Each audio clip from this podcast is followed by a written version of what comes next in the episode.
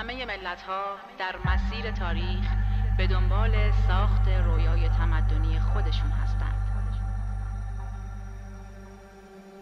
ما هم هشت هزار ساله که به دنبال ساخت تمدن رویایی خودمون تلاش کردیم.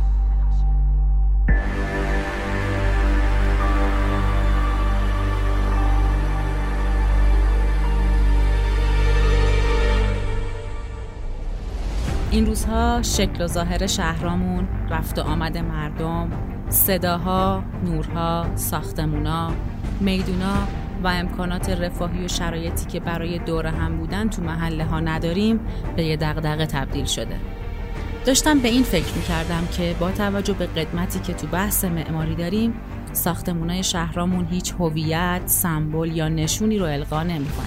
در اصل احساس کردم برای نسلهای آیندهمون هیچ بنایی که نشون از افکار، نوع زندگی و بینشمون باشه نداریم. مثلا این ساختمونا می‌تونست طوری طراحی بشه که نیازی به سیستم گرمایش و سرمایش نداشته باشه. یا چه می‌دونم سایش تو عکسای هوایی به شکل سمبل یا نمادی از افکار و بینشمون باشه. خلاصه یه ویژگی خاص غیر از کاربرد معمولش داشته باشه. برای همین یه چرخی تو اینترنت زدم و کلی از سایت ها رو زیر رو کردم. متاسفانه کاملا احساسم به یقین تبدیل شد وقتی تفاوت سالن‌های مترو مسکو رو با سالن‌های نوپای قطار شهری خودمون دیدم یا برج‌های مدرن مالزی، نیویورک، دوبی یا بافت دست نخورده حفظ شده و در دست عموم پاریس، روم، وین و سن پترزبورگ و در مقابل دیدم که یکی فقط به صرف اینکه تیریدی بلده داره معماری می‌کنه و با کپی کردنهای بدون علم خواسته یا ناخواسته چهره شهرمون رو شکل میده. یا یکی رو دیدم که چقدر سطحی و پیش پا افتاده درباره طراحی شهرها نوشته بود و به خیالش طراحی فقط خط کشیدن و اندازه و مقیاس بود. در صورتی که به قول دکتر الهی قمشه‌ای معماری با روح و جون آدما در ارتباطه. پس می‌تونه از پزشکی هم حیاتی تر باشه.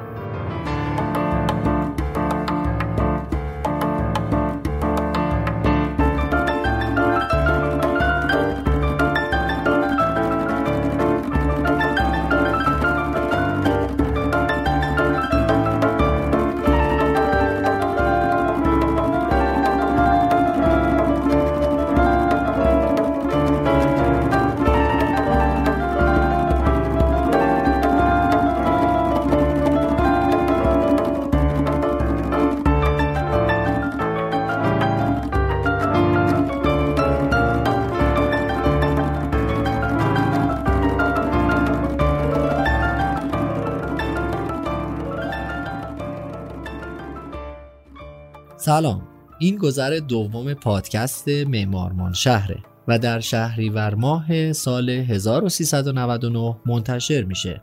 معمارمان شهر پادکستی که در هر گذرش من شهریار فخار به همراه فروغ خداوردی سامانی به کمک همکارانمون در مورد معماری و دقدقه از دنیای معماری با هم حرف می‌زنیم. در مورد آثار تاریخی کمتر دیده شده و عناصر تاثیرگذار در معماری و از اونچه که در معماری یا شناخته نشده یا فراموش شده میگیم و میشنویم.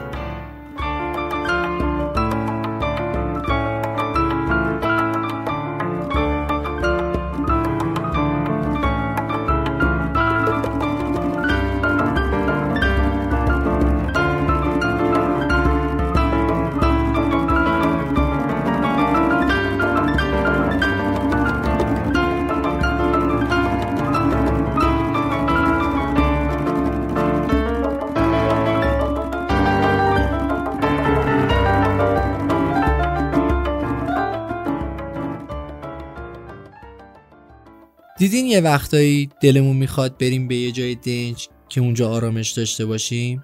از این روزمرگی ها هم همه ها از این دنیای شلوغ و پرزرق و برق خسته شدیم. دلمون یه جای قدیمی با همون حال و هوای قدیمی می‌خواد. هوس بوی کاهگل و یه حیات قدیمی با ایوون روبه حوز داریم. که صدای فواره کوچیکش روحمون رو سیغل میده و یه هندونه سبز که قرار خنک بشه و دور هم به هر قاچش گاز بزنیم. و دنبال اون نوستالژیای دوران کودکیمون هستیم. دوست داریم برگردیم به گذشته به روزایی که توشون حالمون خوب بود. همون روزایی که می‌رفتیم خونه مادر بزرگا و پدر بزرگامون و کلی انرژی می‌گرفتیم. برای کار و زندگی. خلاصه با همه اینها می‌خوام بگم که ما آدم های قرن 21 هر چقدرم که درگیر روزمرگی و تکنولوژی و دنیای مدرن باشیم آخرش برای آرامش روح و روانمون نیاز داریم که به اصلمون برگردیم به هویتمون به اون کالبدی که ریشهامون در اون رشد کردن و جوونه زدن و پا گرفتن. و ما شدیم این کسایی که الان هستیم. این بهانه ای شد تا موضوع این گذر از پادکست رو هویت در معماری انتخاب کنیم.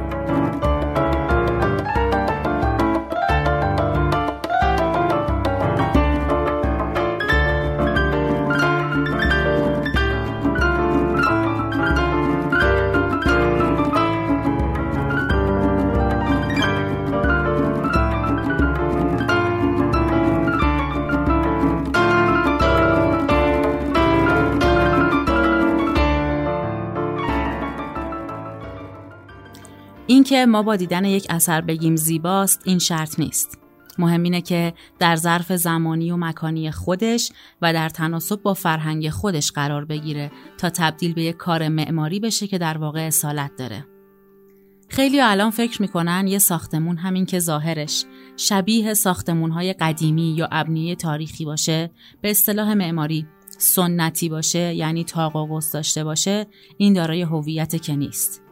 ساختمونی که دارای ویژگی هایی باشه که تو خیلی ساختمون های دیگه هست یعنی ویژگی هایی که قابل تعمین باشه و شما جاهای دیگه بتونی پیدا بکنی و بعد همین ویژگی ها رو بتونی تو ساختمون های مختلفی به کار ببری تا دارای هویت باشه یه اشکال اساسی داره. کافیه به معنی هویت در زبان دقت کنیم. مثلا ما میگیم یه شخصی مشهول الهویه است یعنی قابل تشخیص نیست. بعد شما چطوری می‌تونید هویت این آدم رو شناسایی کنید؟ از روی اثر انگشت. اثر انگشت در واقع ویژگی منحصر به فردیه که یه نفر داره و هیچ کس دیگه ای مثل اون رو نداره. یعنی هویت در اصل معنیش اینه که چطور یه اثر می‌تونه منحصر به فرد باشه. نه اینکه چطوری می‌تونه شبیه هزار تا چیز دیگه باشه.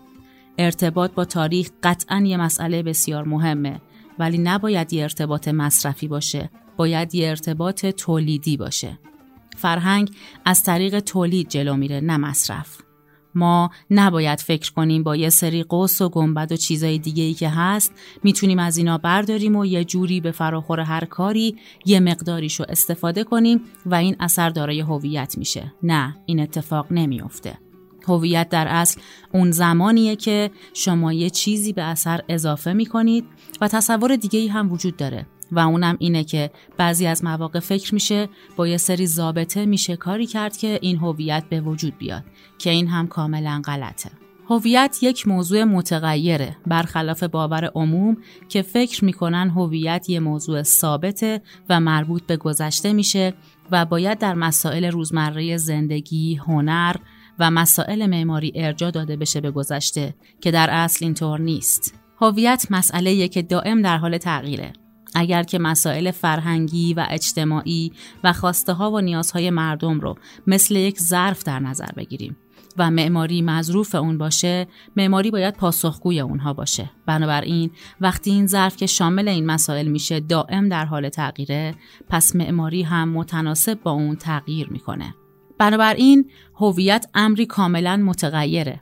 اما نکته ای که وجود داره اینه که در اون ظرف یک سری نقاط ثابت وجود داره که در طول زمان با وجود تغییرات اون نقاط ثابت میمونن. مثلا باورهای فرهنگی که هیچ وقت در ما از بین نمیره. مثل محرمیت که در معماری ما همیشه جاری بوده. این مفاهیم اگر بروز بشه و در معماری رعایت بشه اون بحثی که دغدغه همه معمارها و منتقدین هست دیده میشه و می‌تونه اون هویتی که مد نظر مردم و اون فرهنگ هست اتفاق بیفته.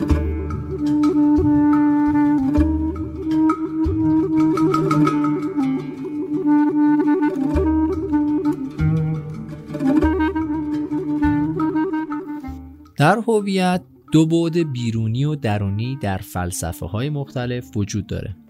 معماری تجلی درونیات صاحب اثره هرچند عناصر بیرونی هم بر اون تأثیر داره.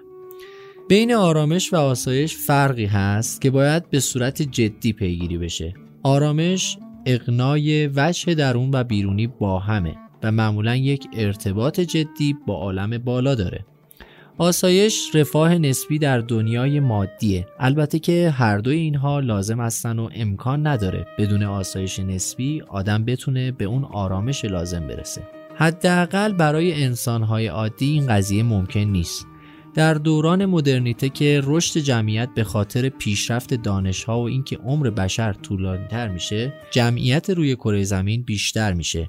و در دورانی که نیاز به مسکنهای بیشتری هست نوعی تفکر وارد میشه که با اقلانیت کاملا همسوست و به لحاظ تفکری بسیار با ارزشه که سعی می‌کنه به دور از تکلف با اقلانیت کامل برای تمام ساکنین کره زمین یا حداقل قسمتی از اونها جانپناه برای آسایش نسبی فراهم کنه. رسیدن به یک جانپناه نسبی الزامن به همه نیازهای انسان به لحاظ آرامش و شورانگیزی معماری پاسخ نمی‌داده اما تا حد زیادی آسایش رو فراهم می کرده. همین واکنش هایی رو بعد از دوران مدرن باعث میشه که انسان دوباره به دنبال شورانگیزی های قبلی بره. یعنی در دوران پست مدرن فکر می‌کردن که اگه به جای توجه به حس و مفهوم برگردن به کالبد گذشته و قسمتی از گذشته رو به شکل یک کلاژ و قسمت کاذب روی بناهای معماری اضافه کنن شورانگیزی اضافه میشه.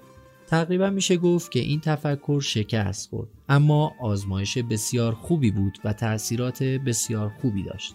بعد از اون فلاسفه مختلفی از دل همین دنیای پست مدرن بروز کردند. که راهکارهای مختلفی رو در اون عناصر زیبایی شناسانه مطرح کردند فلاسفه ای که یا نفس روحانی رو هم لحاظ می‌کردن یا اینکه الزامن در شورانگیزی به همون نفس غریزی و شورها و هیجانات می‌رسیدن. بسیاری از اینها به معماری ها یا هنرهایی کشیده شد که الزامن مخاطب درگیر شور و هیجان می‌شد و عنصر شعور از مخاطب گرفته می‌شد. عملا این نوع معماری ها به فریب مخاطب می رسید و اجازه تفکر رو به مخاطب نمی‌داد. این تفکری که مخاطب می‌تونه در بناهای معماری داشته باشه به آرامش ختم میشه که بسیار با ارزشه. در امتداد این تفکرها فلاسفه زیادی اومدن و دنیایی با عناصر زیادی خلق شد. تفکراتی مثل folding یا deconstruction که هر کدام از اونها نوعی از زیبایی رو به عنوان زیبایی های جدید مطرح کردند. یا حتی پیش از اون زیبایی های دنیای جدید زیبایی های سرعت، زیبایی های وحشت رسیدن به مسئله مثل امر متعالی. همه اینها نشون می‌داد نوعی نسبیت در برخورد با زیبایی و شورانگیزی وجود داره و هر کدوم از اونها تفکر جدیدی می آوردن که در جایگاه خودشون بسیار قابل احترام و قابل ستایشه اما به یک روند مطلق در این زمینه نرسیدن.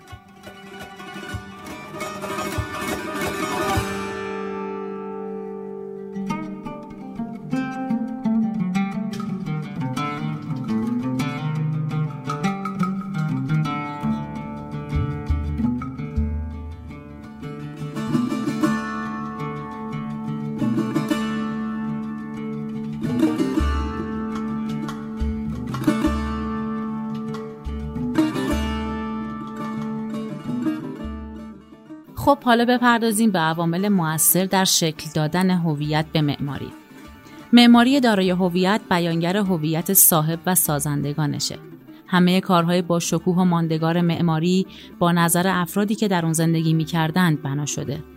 این نظرها بسیار ویژه و ثابته و از هستی شناسی مردم ریشه گرفته و معماری منحصر به فردی رو در هر دوره زمانی برای هر ملتی ایجاد کرده. در حقیقت هویت در معماری طبق نظرات منظم و ثابت و های سازمان یافته شکل گرفته. در اصل این توازن بین فکر و عمله که معماری با هویت رو شکل میده. از بین رفتن هویت در معماری باعث بیثباتی و بیهویتی در جامعه میشه. در این شرایط مردم نمی‌دونن از معماری چی می‌خوان و در نتیجه ترجیح میدن روش ها و مدهای زودگذر رو جایگزین ارزش ها و فرهنگ های معمول و درست کنند. سازماندهی فضا، زمان و معنا، مطالب مهم طراحی عمومی، شکل و ساختار ساختمانها، مصالح ساختمانی و ارتباط با مفهوم از عوامل تاثیرگذار برای ایجاد هویت در معماری هستند. تکنیک و هنر در معماری از مهمترین علامتها و مشخصه های فرهنگی هر ملته و در هر دوره تاریخی نمایانگر محیط زندگی بشره. نوع معماری که مردم می‌خوان و اینکه چطور می‌خوان اون رو بسازن دو موضوع مهم و جدا از همه. فرهنگ و تکنولوژی مردم، گروه ها و جوامع از مهمترین عوامل در حوزه معماری هن. معماری همیشه پیرو قواعد و اصول قطعی شناخته شده است و رابطه محکم و ناگسستنی با فرهنگ و ارزشها و الگوهای رفتاری جامعه داره. و این موضوع پاسخ این سواله که چرا سبک معماری هر دوره انعکاسی از فرهنگ و هنر اون دوره است. تغییر و تحول در معماری با تغییرات در سایر زمینه های زندگی بشری همسوست. بنابراین این تغییرات برای زندگی ضروری و معماری پویا و متحرک پاسخی به نیازهای جدید بشر. اگر ثبات و استحکام، خلاقیت و نوآوری در معماری با هم ترکیب بشن، میشه به نتیجه خوبی رسید. و این دو لازمه معماری خوب هستند. الزام و تعهد به شرق یا غرب یا سنت تنها معیارهای مهم نیستند. پرهیز از نوآوری در شکل و ساختار به بهانه احترام به سنت ها در واقع بی به هدف اصلی معماری که همون بهبود زندگی بشره هست. موضوع ارتباط بین فرهنگ و هویت و معماری به عنوان یک جنبه از ارتباط بین بشر و ساختن و بهبود کیفیت محیط زندگی مورد بحث متفکران و معمارانه. حالا باید ببینیم مفهوم هویت در معماری چیه و چه سازه های هویت معماری دارند. پاسخ به این سوال نیازمند داشتن درک درستی از مفهوم هویت و عوامل مؤثر در شکل دادن هویت در معماریه. بنابراین باید یک نگاه تشریحی و توصیفی به مفهوم هویت داشته باشیم و بعد تأثیر فرهنگ هر جامعه و هویت بر معماری اون جامعه رو بررسی کنیم.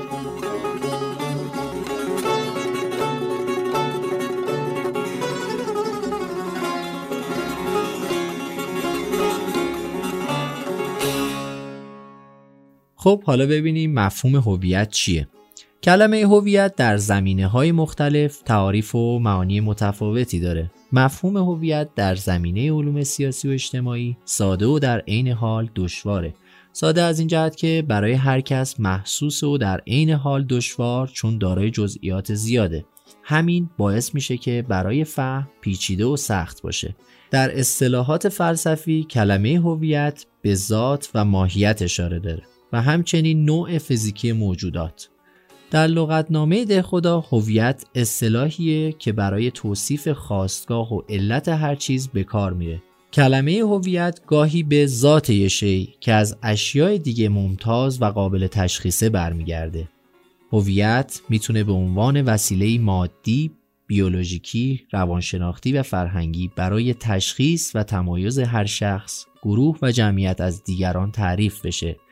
این موضوع بسته به هر جامعه یا ملتی متفاوته و در واقع میشه گفت هویت تجلی دهنده مفاهیمی مثل وحدت، انسجام، یکرنگی، دوام و ثباته.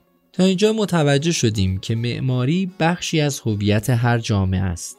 حامل پیامی درباره مفهوم، مشخصه ها، ویژگی های جامعی که در آن به وجود آمده. پس به جغرافیا، سنت ها، بینش و اندیشه های آن جامعه وابسته است.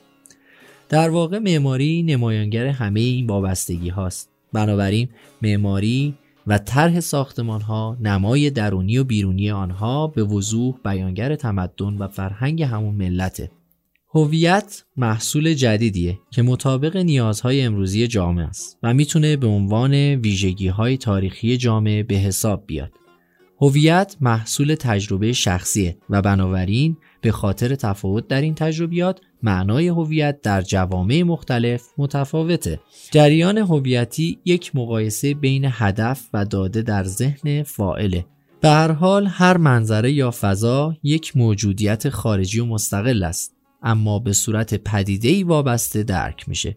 می‌تونیم بگیم هویت همان وابستگی های شخصیه که در طول زمان به وسیله تجربه و آزمایش به دست اومدن.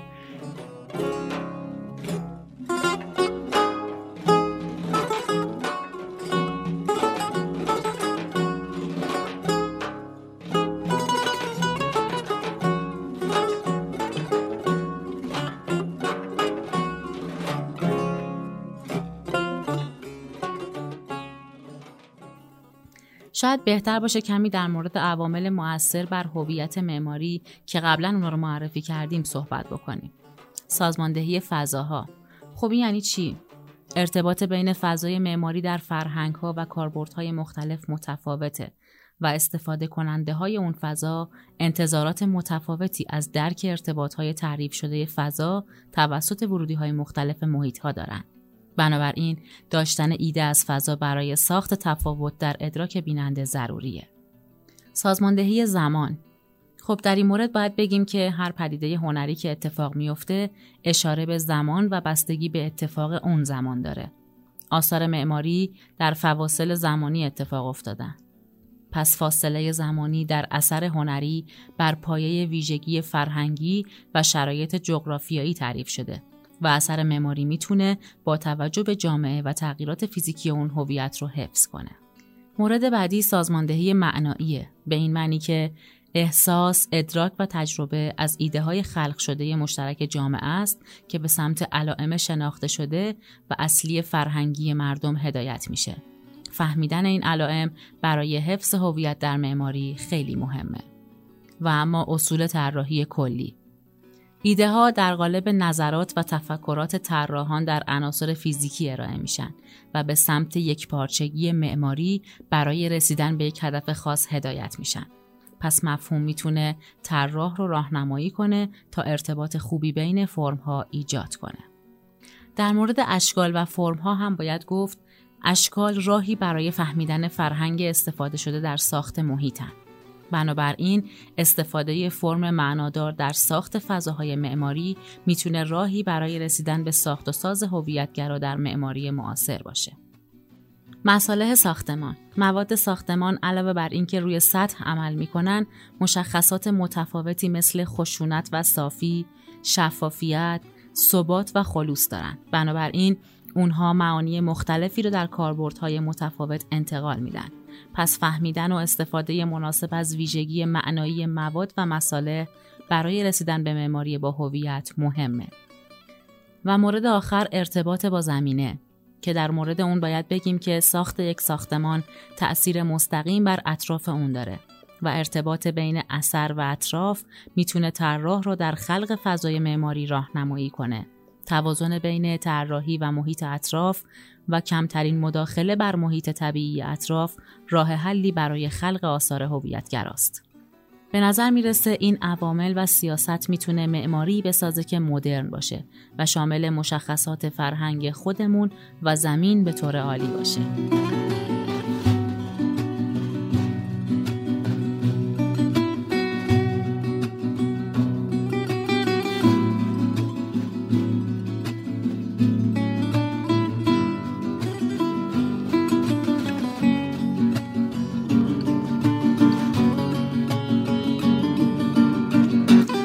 حالا ببینیم لایه های شکل دهنده به هویت معماری مشخصا ایرانی چه چیزهایی هستند. این لایه ها شامل لایه سازعی، محیطی، کارکردی، زیبایی شناسانه، فرهنگی آینی و نماد پردازی میشن. یه توضیح مختصری راجع به این لایه ها بشنویم تا مفهومشون برامون واضح تر بشه. لایه سازعی یه ساختمان در وهله اول ضروریه که مستحکم ساخته بشه و از لحاظ سازه‌ای در شرایط مناسبی قرار داشته باشه. در گذشته نوع سازه بخش مهمی از هویت کالبدی فضا رو شکل می‌داده.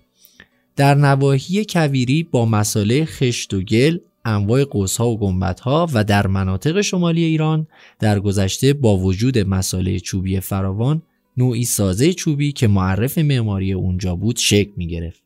سنگ نیز در برخی نواحی مانند باکو و بعضی از مناطق کردستان موجب شکلدهی به هویت سازه‌ای بناها در نواحی که گفتیم شده است. لایه محیطی در گذشته محیط تأثیر بسیار زیاد و شدیدی بر شکل فضاهای معماری داشته میشه وجود مساله گوناگون در های مختلف رو که غالبا در سازه بنا باستاب پیدا می‌کنه اولین تأثیر محیط در معماری دانست. نکته دیگه شرایط اقلیمی مثل مقدار بارش، دما، رطوبت و مثل اونه.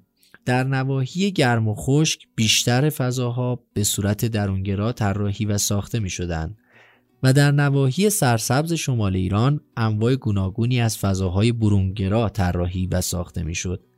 چگونگی ارتباط ساختمون ها با زمین، سقف و بام ساختمون و دهها عنصر و جزئیات ساختمونی دیگه متناسب با شرایط محیطی شکل می گرفته و معرف خصوصیات محیطی هستند.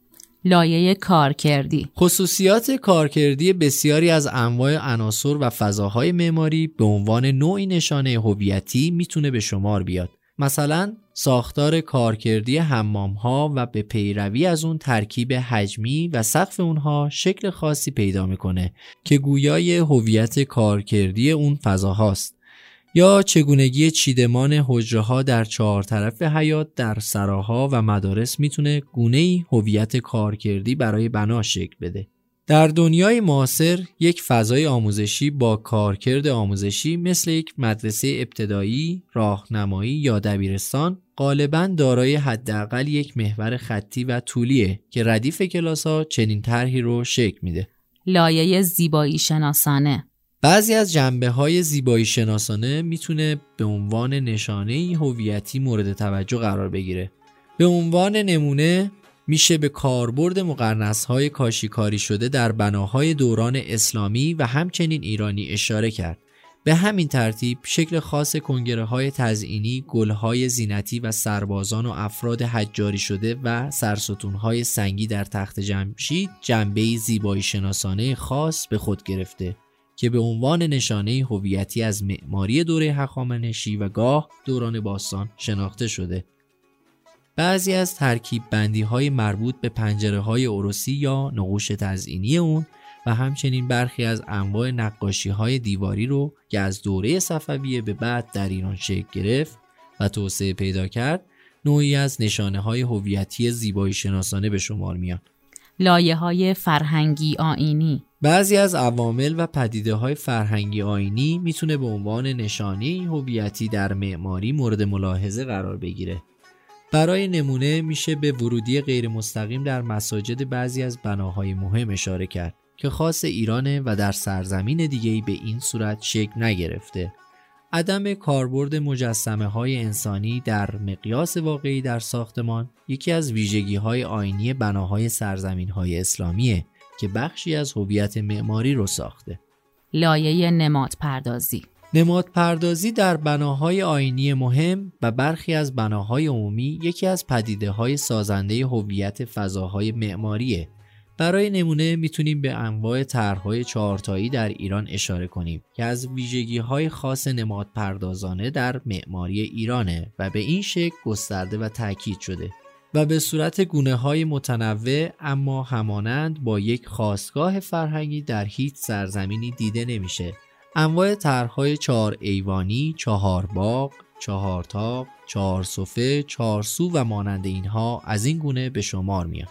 پس تا اینجا گفتیم که هویت ذاتی، طبیعی، تدریجی و اجتناب ناپذیر و خالق گذشته ماست و امروز آیندهمون رو هدایت می‌کنه و به عنوان مهمترین چالش در زندگی ماست.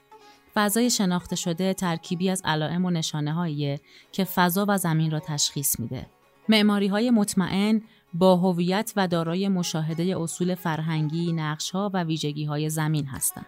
خب حالا به نظر تو با این توضیحاتی که دادیم چطور میشه هم مدرن بود و در عین حال به منابع و ریشه هامون برگردیم میراث محیطی فرهنگیمون رو توی معماریمون که داریم متجلی کنیم.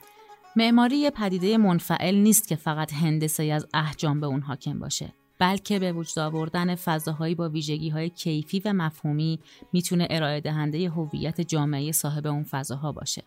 تاریخ اثباتی از تلاش های بشر برای متمایز ساختن خود از دیگران بوده و هست و این تمایز با نمایش هویت خودش رو نشون می‌داده. احساس هویت انسان با فضا و محیط خودش یکی از فرایندهای تأثیر محیط بر انسانه. با حضور انسان در یک فضا و زیستن در یک محیط از طریق رابطه ادراکی که بین انسان و فضا و محیط برقرار میشه معانی و مفاهیمی از محیط به انسان القا میشه و در نتیجه انسان به ارزش هایی هدایت میشه که اگر این ارزش ها متناسب با جهان بینی و باورش باشه به فضا و محیط با هویت یاد میشه. و اگر این ارزش ها با اصول و باورهاش در تضاد باشه منجر به یه آشفتگی و بیهویتی در محیط میشه. انگیزه خلق عناصر هویتی فرهنگی در معماری یکی از تلاش‌های قابل ستایش بشر برای متمایز ساختن خانه، شهر و کشورش برای افتخار به باورهاشه. به همین دلیل مردم سازنده شهر هر وقت تونستن فرصت اندیشه پیدا کنن و سلیقه های خاص خودشون رو روی بناهایی که می‌سازن انعکاس بدن این کار مهم رو انجام دادن. اما در عصر جدید و پدیده جهانی شدن که بیهویتی از بلایای اونه لزوم و خلق عناصر هویتی فرهنگی در شهر بیش از گذشته ضروریه.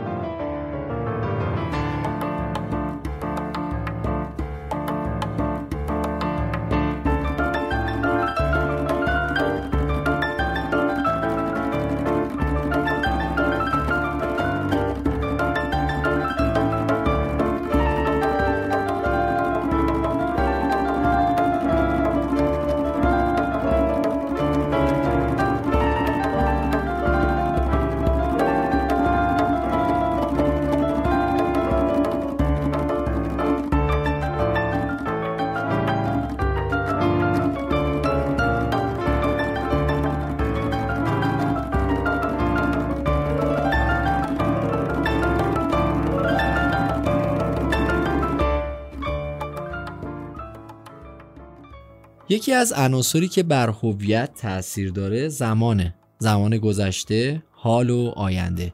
هویت جامعه یک اثر نمایانگر تأثیر عوامل و پدیده های بسیار گوناگون و متفاوتیه که یکی از اونها زمانه. اگر هویت جامعه آثار معماری ایستا و ثابت فرض بشن در این صورت باید انتظار می‌رفت که هویت آثار دوره ماد یا هخامنشی یا دوره دیگه مثل آثار دوران قرون نخستین در طی تاریخ فقط تکرار بشه در حالی که چنین نشده بنابراین آثار معماری و خصوصیات اونها طی دوران گوناگون تاریخی تحول پیدا کردند. یک اثر معماری متعلق به امروز لازم علاوه بر داشتن بعضی از خصوصیات هویتی گذشته ویژگی هایی از دوران معاصر رو نیز در خود داشته باشه و این نکته نه تنها مقایر با داشتن هویت جامعه ایرانی اون نیست بلکه می‌تونه در جهت تحول اون سودمند و ضروری باشه. موضوعی که برای هویت در معماری ایرانی خیلی مهم و تأثیر گذاره و باید در موردش حرف بزنیم نیارشه. نیارش سازه ها در معماری سنتی یکی از موضوعات قابل بررسی در گذشته معماری کشورمونه. امروز ما از خیلی از اصول ساده معماری گذشتگانمون بیخبریم. زمانی که خودمون هنوز نتونستیم ارزش های موجود در سازه های سنتیمون رو بشناسیم انتظار اینکه دیگران جایگاه درستی به این بخش ارزشمند معماری کشورمون بدن انتظاری بیهوده است. سازگرایی به عنوان بخش جدایی ناپذیر در معماری می‌تونه هویت ساز معماری ایرانی باشه. نیارش از اصول معماری ایرانی یکی از پنج اصل معماری ایرانی به گفته دکتر محمد کریم پیرنیا نیارشه. نیارش دانش ایستایی و فن ساختمانه. معماران گذشته به نیارش ساختمان خیلی توجه می‌کردن و اونو از زیبایی جدا نمی‌دونستن. به عبارت دیگه از گذشته های دور در معماری ایران به سازه به عنوان یکی از اصول مهم معماری توجه بسیار می شده با بررسی الگوهای موجود در زمینه سازه به این نتیجه می رسیم که هر الگوی ساختی که در یک دوره به وجود می آمده در دوره های بعدی تکامل پیدا می کرده و این تکامل در سازه ها بیشتر در زمینه کم کردن جرم و افزایش فضا بوده و این موضوع یکی از دلایل تداوم در معماری گذشته ایران بوده. سیر تحول سازه در معماری ایرانی به صورت تکاملی بوده و هر سیستم ساختمانی در طول زمان در اثر پیشرفت و تکامل تبدیل به فرم با الگوی دیگه می شده. این سیر به هم پیوسته تاریخی که با پشتوانه عظیمی از تجربیات گذشتگان همراه بوده یکی از دلایل پیشرفت روزافزون معماران ایرانی اون زمان در زمینه های تکنیک های ساخت به شمار می آمده. در ادامه باز هم در مورد رابطه عنصر سازه با هویت صحبت می‌کنیم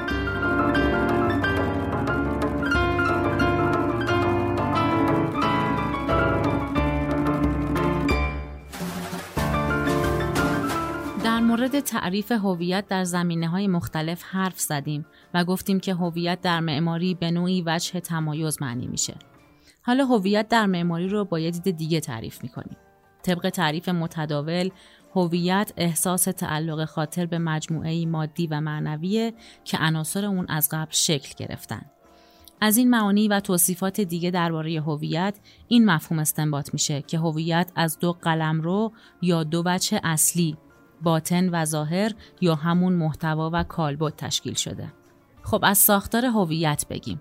هویت چه خداگاه باشه و چه ناخداگاه علاوه بر بخش کالبدی دارای باطن و محتواییه که در فراگیرترین حالت میشه اونو در شش رده تعریف کرد. این رده بندی بر اساس میزان اصالت اونها در کمال ذاتی انسان یا اعتباری یا تغییرپذیری اونهاست. عوامل بیرونی هویت مثل طبیعت، نژاد، زبان، تاریخ و تمدن و عوامل درونی مثل فرهنگ، سنت و دین. به بیانی ساده، معماری تبلور فرهنگ و اندیشه انسان و تجلی عینی ارزشها و باورهای هر قوم و ملته. کسب هویت مطلوب و اصیل و رهایی از هویت‌های بحرانزا و بحران هویت از های تاریخ انسانیت و فرهنگ‌های انسانی بوده و هست و از اونجایی که انسان ذاتاً آزادمنش، آرمانخواه و کمال طلبه همیشه این دقدقه وجود خواهد داشت. با تاکید میشه گفت انسان به این دلیل انسانه که موجودی هویت ساز و خواستار هویتی آرمانیه. مهمترین عامل هویت دهنده معماری مبانی اعتقادی و جهانبینی جامعه است و بالعکس معماری هر جامعه می‌تونه معرف هویت حاکم بر اون جامعه باشه. در هنر و معماری هویت به عنوان عنصری پایه و تعیین کننده است. این هویت رو میشه برگرفته از باطن و ظاهر تعریف کرد و وقتی که اثر هنری دارای ظاهر و باطن هماهنگ باشه و این دو یک هدف واحد داشته باشن و منظور یکسانی رو دنبال کنن هدفمندی به دست اومده. هویت مکان باستابی از وجوه اجتماعی و فرهنگی مکانه. هویت مکان به عنوان یکی از راه های ارتباط بین انسان و مکان از طریق فرهنگ، سابقه تاریخی، خاطرات جمعی، نوع و ماهیت فناوری ساخت، عملکردها، نشانه ها، فرم ها و نمادهای شهری و ویژگی های بسری و ظاهری ادراک میشه. کیفیت معماری و طرح کالبدی یکی از عوامل بسیار مؤثر در حس دلبستگی کاربران به اون مکان و محیطه.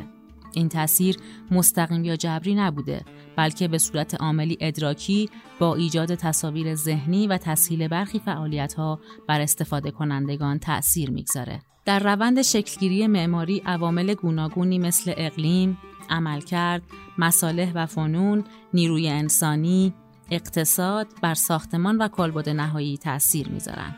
در کنار روند تاثیرگذاری عوامل فیزیکی، مادی، محیط، اقلیمی، شکل و فضای بنا در بعد فرهنگی، تمثیلی و هنری باید از کلیه ارزش‌های یک جامعه برخوردار باشه. فرهنگ جامعه وقتی می‌تونه عامل و زمینه معماری جامعه باشه که اولا از زمینه ها و مختصات فرهنگی مثل اصول و اعتقادات و باورهای جامعه نشأت گرفته باشه و ثانیا صاحبان فرهنگ به دنبال نمایش و تجلی اصول و مبانی فرهنگی خودشون باشن و ثالثا مختصات فرهنگی رو به عنوان ویژگی ها و هویت خود پذیرفته و مروج اون باشن پس در تفکر ایرانی اسلامی معماری هنر شکل دادن فضا بر حسب نیازمندی ها و نگاه و تلقی تاریخ آدمی نسبت به مبدع عالم و آدمه و با نوع فرهنگ اسلامی ارتباط پیدا می‌کنه.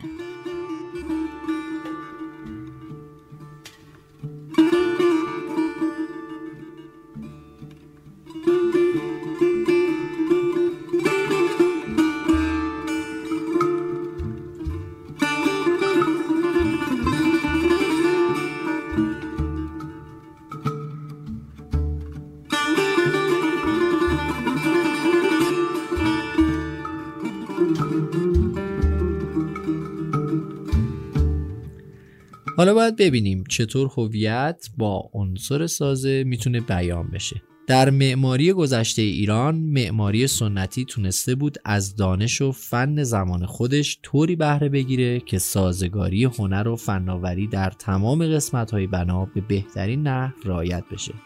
هماهنگی ایستایی و پایداری در عین زیبایی از شگفتی های معماری سنتی ایرانه که با نهایت ظرافت و تعادل همراه با محتوای معنایی در کالبد اثر معماری حاصل شده. سازه و روش های نوین ساخت نه تنها مانعی در نیل به هویت و زیبایی معماری نیستند بلکه به خوبی می‌تونن بیان کننده و نمایانگر هویت، فرهنگ و زیبایی معماری ایرانی باشن. تکنولوژی سازه اگر به نوعی باشه که در کنار فراهم کردن ایستایی بتونه زیبایی و هویت معماری اسلامی رو فراهم کنه اون وقت رسالت خودش رو در معماری به طور کامل انجام داده و به حد اکثر کارایی رسیده. هویت معماری به یمن استفاده صحیح از تکنولوژی سازه می‌تونه دیده بشه. در این شرایط سازه نه تنها ضد معماری و دست و پاگیر نبوده بلکه در جهت ارتقای اون عمل کرده.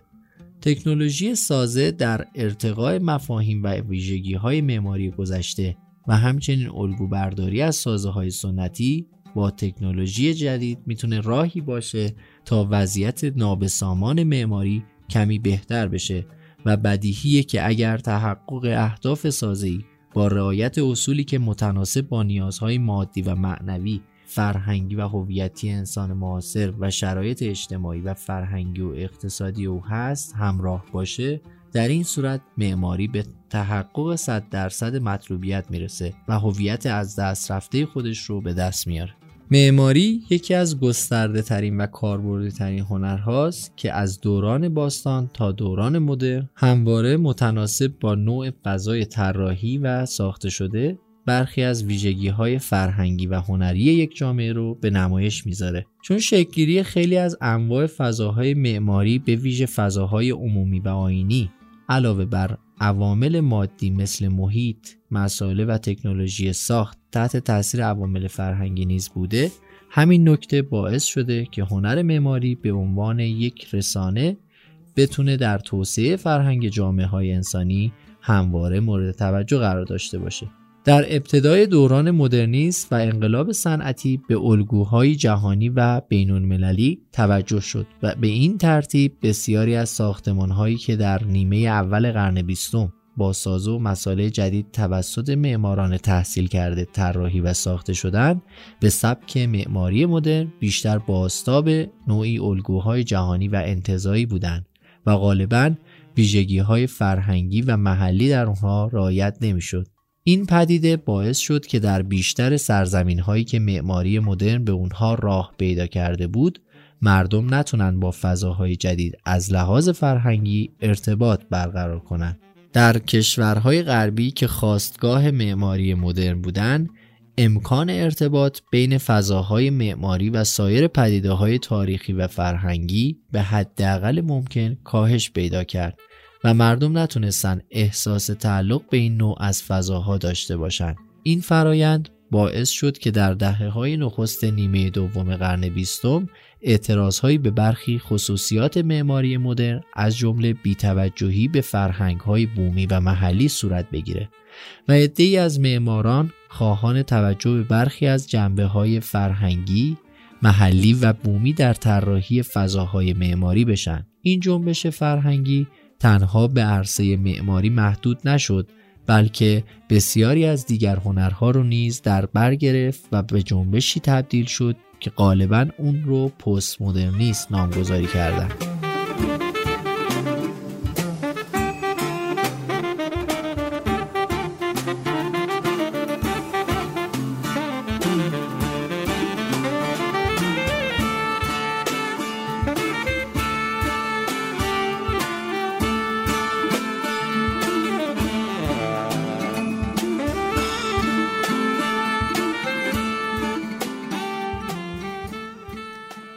آشنایی به هنر اروپایی در ایران از دوره صفوی آغاز شده و نقاشی اروپایی یکی از اولین هنرهایی بود که نه تنها نگارگری ایرانی را تحت تاثیر قرار داد بلکه باعث شد که بعضی از قواعد و روالهای عرفی و شرعی هم دچار تحول بشه. تا اون موقع ترسیم و طراحی صورت انسانی در مقیاس بزرگ و به شکل طبیعی در ایران خیلی معمول نبود و از لحاظ سنت، عرفی و شرعی این کار رو درست نمی‌دونستند. به همین دلیل نگارگری ایرانی در مقیاس کوچیک توسعه پیدا کرده بود و چهره نگاری در مقیاس بزرگ به صورت سنتی انجام نمی‌شد. علاوه بر مقیاس و زمینه کم کم محتوای خیلی از نگاره هایی که تحت تاثیر فرهنگ اروپایی طراحی می‌شد هم تغییر کرد و از موضوعهای اسطوره‌ای، تاریخی، عرفانی و مذهبی به سمت موضوعهای حکومتی، بزم و رزم و عاشقانه گرایش پیدا کرد. البته گرایش های جدیدی در نقاشی ایرانی نیز به وجود آمد که نقاشی قهوه خانه یکی از این نمونه ها بود. آشنایی با فرهنگ و هنر اروپایی در دوره قاجار به صورتی گسترده و فراگیر مطرح شد زیرا از یک طرف رفت و آمده های سیاسی و تجاری اروپایی به ایران بیشتر شد و از طرف دیگه گروه ها و افرادی نیز از ایران به کشورهای اروپایی و همچنین عثمانی و روسیه آمد و شد داشتند و به علت مشکلات اجتماعی و سیاسی پیش آمده در دوره قاجار و به ویژه شکست های نیروهای نظامی ایران از روسیه و از دست رفتن بخش وسیع از کشور در شمال و شرق نوعی احساس بدبینی نسبت به نظام حکومتی و اجتماعی و گونه ای از خوشبینی نسبت به نظام اجتماعی و فرهنگی غربی در ایران به وجود آمد که باعث شد بسیاری از گروه های اجتماعی و افراد نگاه تحسین به فرهنگ غرب داشته باشند. و نوعی از شیفتگی به وجود آمد که در حد افراطی اون موجب شکل گرفتن اندیشه ای شد که بر پایه اون این اعتقاد به وجود آمد که هرچه فرنگی باشه مناسب و خوب خواهد بود. در حوزه معماری نیز تقلید از غرب به تدریج آغاز شد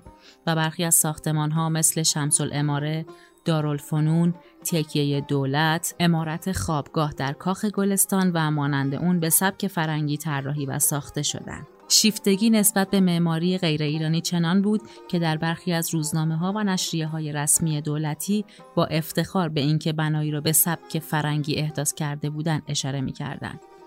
ضعف درونی ساختار و نهادهای فرهنگی و هنری کشور در دوره قاجار زمینه را برای ورود فرهنگ غربی به کشور آماده کرد و گسست فرهنگی از این دوره به شکل گسترده آغاز شد و تنها در سطح رجال، اعیان و تحصیل کرده ها باقی نماند بلکه به شکل گسترده در بین بسیاری از گروه های مردم گسترش پیدا کرد. برای مثال در حوزه معماری نقوش تزئینی، سردرها، سرستونها و برخی از عناصر معماری اروپایی به بناها و خانه های سنتی نیز راه پیدا کرد. عده بسیاری از کسایی که در غرب تحصیل می‌کردند و به ایران برگشتند مروج فرهنگ غربی بودند. رفتار برخی از این افراد اونقدر تند و زننده بود که حتی گروههایی از روشنفکران غربگرا و تحصیل کرده در غرب نیز با آنها اتفاق نظر نداشتند. در حدود سال 1300 شمسی عدهای از دانشجویان برگشته از غرب انجمنی با عنوان انجمن ایران جوان تشکیل دادند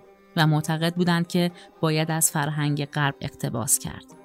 یکی از اعضای همین انجمن نمایشنامه‌ای با عنوان جعفرخان از فرنگ آمده را نوشت که در سالن گرند هتل به روی صحنه رفت. علاقه و اشتیاق به معماری غربی تا حدی بود که در ساخت بعضی از بناها از برخی عناصر یا سایر ویژگی های نمونه های غربی تقلید می‌کردند.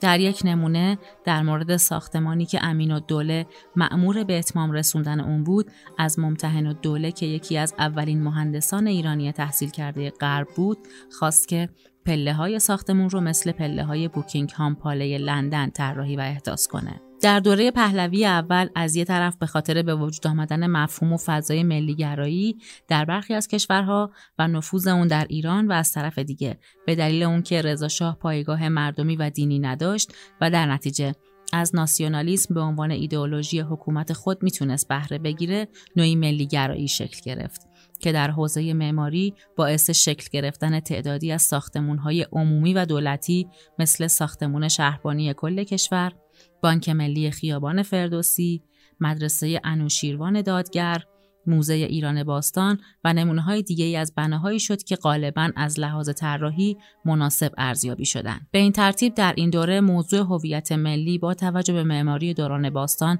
مورد توجه نظام حکومتی قرار داشت.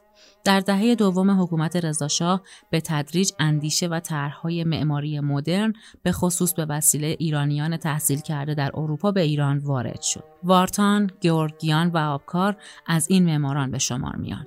محسن فروغی و شمار دیگری از معماران ایرانی که برای تحصیل به اروپا رفته بودند از این دوران به بعد به ایران برگشتند و غالبا بر اساس آموزه های خود معماری مدرن را ترویج کردند. در دوره پهلوی دوم غربگرایی به شدت توسعه پیدا کرد. چون از یک طرف پادشاه با پشتیبانی و حمایت دولت‌های غربی به روی کار آمده بود و اداره کشور کما بیش از طریق مستشاران غربی و وابستگان به غرب صورت می گرفت و سیاست‌های اقتصادی و فرهنگی متناسب با خواست اونها تنظیم می‌شد.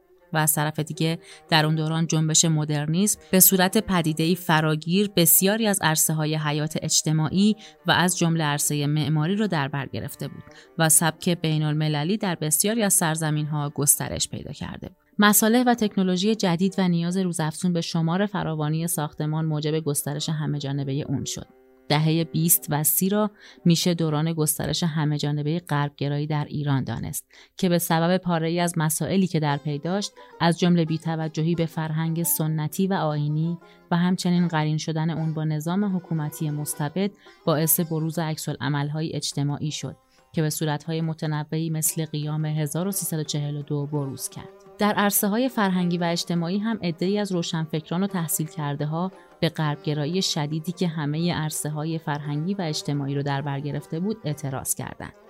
احمد فردید اولین روشنفکری بود که واژه غرب زدگی رو به کار برد و جلال آل احمد این واژه را از او اقتباس کرد. در جلسه موسوم به شورای هدف فرهنگ ایران که در سال 1340 از سمت وزارت فرهنگ تشکیل شد این موضوع مطرح شد. اما در گزارش آن شورا که در بهمن همون سال منتشر شد مورد اشاره قرار نگرفت. تا در سال 1341 به شکلی دیگر منتشر شد اعتراض به غربگرایی شدید و توجه به فرهنگ و سنت‌های بومی و ملی در بسیاری از عرصه ها و هنرها بازتاب پیدا کرد. در عرصه نقاشی نوعی مینیاتور و خط نقاشی با الهام از هنر نگارگری و خوشنویسی ایرانی شکل گرفت. در سینما برخی از هنرمندان اقدام به تهیه فیلمهایی با محتوای فرهنگی و بومی کردند. در عرصه معماری هم عده‌ای از معماران به معماری ایران توجه کردند باستا به این جریان به شکل گرفتن اولین کنگره بین المللی معماران در سال 1349 تجلی یافت. در دهه چهل و پنجاه شماری از فضاهای فرهنگی با توجه به هویت ایرانی طراحی و ساخته شدند. موزه های معاصر، دانشگاه امام صادق علیه السلام، دانشگاه بو علی سینا و ساختمان میراث فرهنگی کشور از جمله نمونه های این گونه فضاها به شمار میان. نکته قابل توجه اینه که انجمن آثار ملی نقش بسیار مهمی در سفارش طراحی برخی از آرامگاه ها با فرهنگ ایرانی داشت و برخی از معمارانی که بیشتر به طراحی فضاهای مدرن می پرداختند به سفارش این انجمن آثاری با هویت ایرانی طراحی کردند. برای نمونه میشه به هوشنگ سیهون اشاره کرد که برخی از بناهای او مثل بانک سپه در میدان توپخانه و ساختمان کارخانه کانادا درای معماری مدرنه. اما برخی از آثار او مثل آرامگاه بو علی سینا و آرامگاه خیام و کمال الملک دارای هویتی ایرانیه. پیش از این هم بعضی از معماران غیر ایرانی مثل آندره گودار، مارکوف و ماکسیم سیرو موفق به طراحی و ساخت فضاهایی با هویت ایرانی شدند. بنابراین ایرانی بودن طراح لزوما به معنی دارا بودن آثار با هویت ایرانی نیست. مگر اون که طراح آگاهانه در جستجوی دستیابی به چنین هدفی باشه.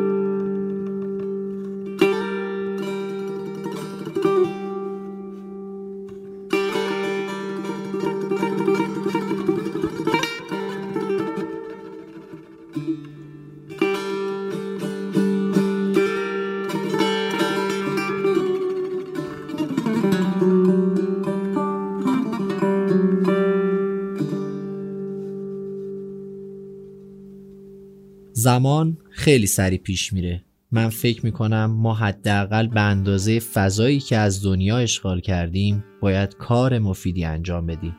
آدم دلش می‌گیره وقتی می‌بینه خیلی از ظرافت های معماری جهان نکاتیه که توسط معمارای ایرانی انجام شده. اما به خاطر سطحی نگری تو کارامون تمام اون ظرافت ها رو فراموش کردیم. رنگ و رو، جذابیت و هویت رو توی معماری شهرها خونه ها و حتی زندگی های شخصیمون از بین بردیم. نمی‌دونم شما هم می‌خواین مثل خیلی از کسایی که اومدن و رفتن فقط به فکر کسب درآمد باشید یا علاوه بر کسب درآمد می‌خواین کاری هم انجام بدین.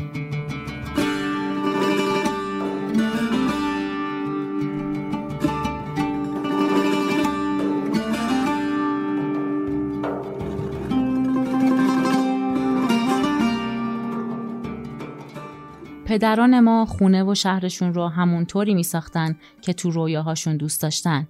اونا فرهنگ و اقلیمشون رو تو بناها منعکس می‌کردن تا خواسته های مادی و معنویشون اجرا بشه. شاید ما این روزها اینقدر به هم ریخته ایم که دیگه نمی‌تونیم بفهمیم چه رویاهایی داریم. فرهنگمون چیه و اقلیممون کجاست. ما هویتمون رو گم کردیم.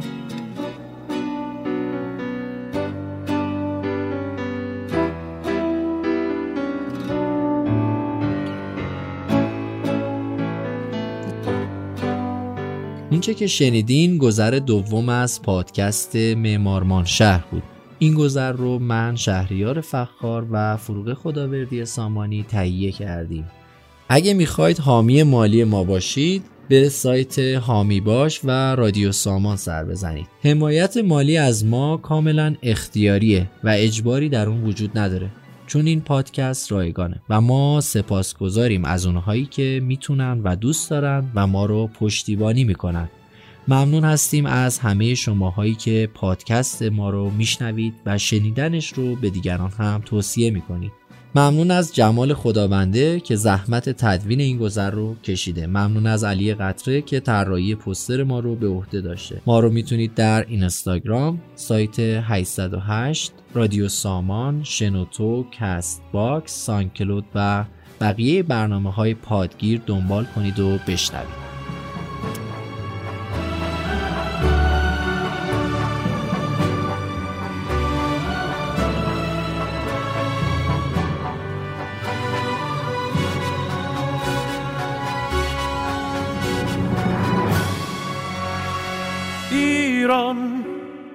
فدای اشک و خنده تو دل پر و تپنده تو.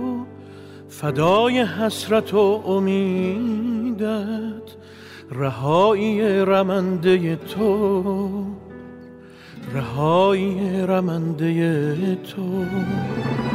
ایران اگر دل تو را شکستند تو را به بند کین بستند.